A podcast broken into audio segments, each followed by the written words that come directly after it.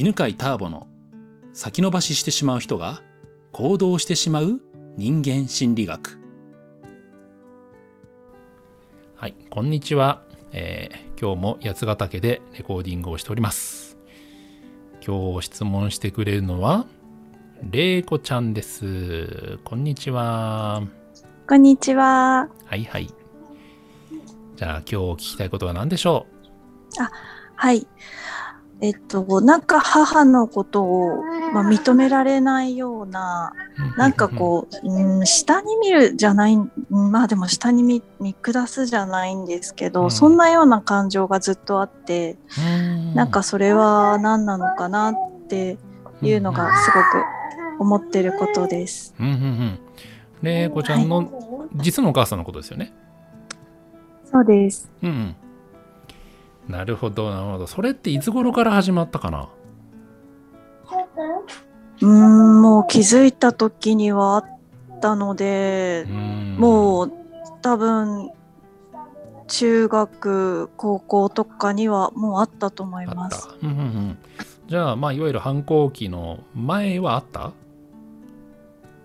反抗期の前はなかったかなと思います。ああ。じゃあどういうところをお母さん。どうお母さんのどういうところを下に見てるかな？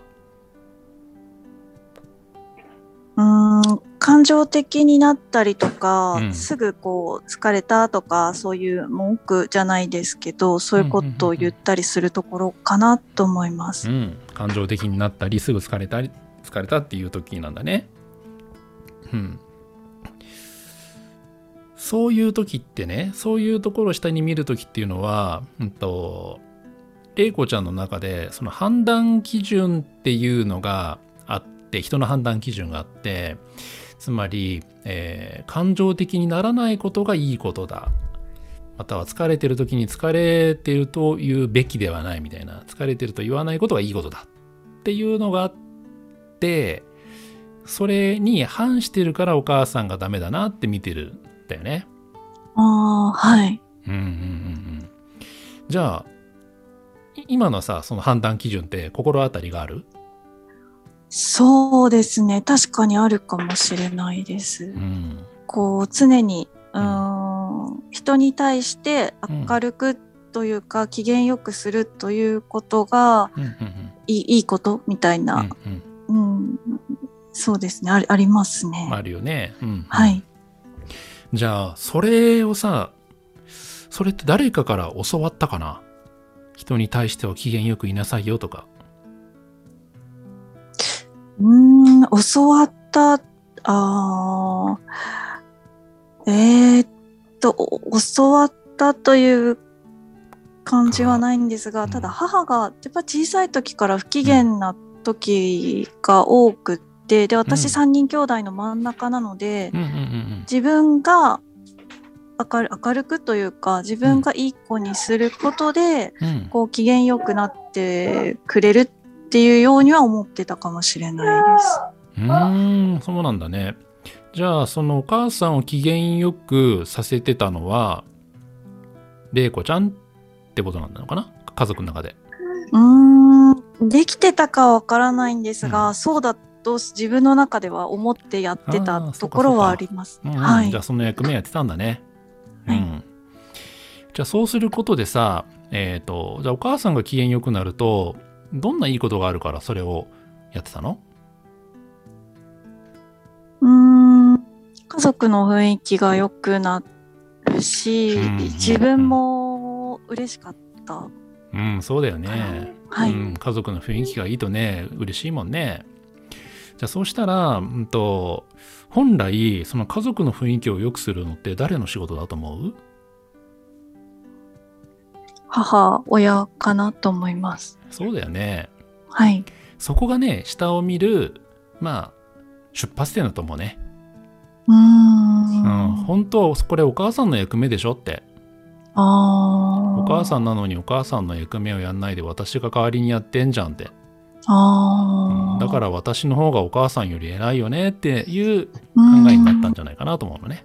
ああそうなんか確かにうんなるほど。なるほどって感じ？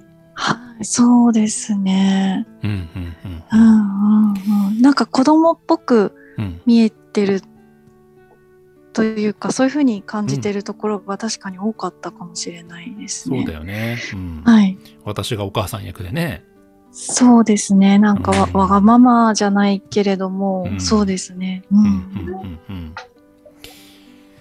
そういうなんていうのかなあの子供っぽいお母さんにずるいっていう感情ってある？ずるいってあ、ありますね。そうだね、うんはい。本当は玲子ちゃんがそういうね振る舞いをしたかったんだと思うんだよああ、はい。うん、本当は自分が自由な振る舞い子供のような天真爛漫なあまり考えずに、うん、気楽に振る舞いたかったんだけどそれをお母さんがやっちゃってるからうん。そうそう家の中でその機嫌、ね、いい雰囲気にする役割がいないからしょうがないから玲子ちゃんがその役割を肩代わりしたんだよね。うん。うん、だから下に見るという感情の中には、えー本来お母さんの役目でしょそれやんないで私がやってるんだよだからお母さんより私の方がちゃんとやってるよっていうのプラスお母さんずるいっていう気持ちも含まれてんだよね。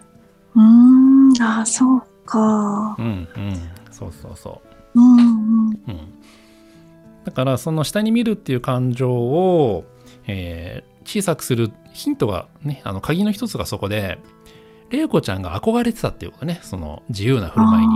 はい。うんうんうんうん。そうするとさあの憧れてるということはつまりお母さんに憧れこ憧れを感じてる部分があるわけようん。うん自由に振る舞うという部分にうは、んうん。はい。ああどうなん今はできるの？うん今も難しい？今はそうですね難しいんですがでもなんかその母になんかもうそういうのそんなのわがままじゃないの？とかそういうのは言えるようになってお前は言えなかったんだね。あ言えなかったんです。でも言うと母はうん。うんなんかもう全然普通70代とかなんですけど、うん。だってママ一人っ子だもんとかそういうことを言うんですよ。わがままなやつだね、なんでそんなことをうん。なんかそんなおばあちゃんがなんでそんな一人っ子だもんとかなんで言うんだろうっていう。でも確かに羨ましいかもしれない。羨ましいよね。うんって分かるだけで結構下に見るがね上に見るかもしれないね。変わるかもね。確かにそうですね。うん。そっか憧れてたのか。そうなんだよ、うんまあこういうことよくあるんだよね、うんううん。ん。あともう一つはねえーっとそうねそのお母さんの役割でしょって思ってたところを変えてもいいかもね。ああはい。うんえーっと家の中を朗らかな明るい雰囲気にするのはお母さんの仕事って。はい。っていうねこう霊行ルールがあるから。はい。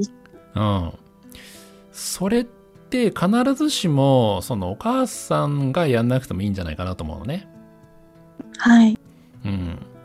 うん、で明るくするのが得意な人っていうのがいてさ、はい。うん、まあ玲子ちゃんはやってたと思うけど家族の中で他に誰かいた？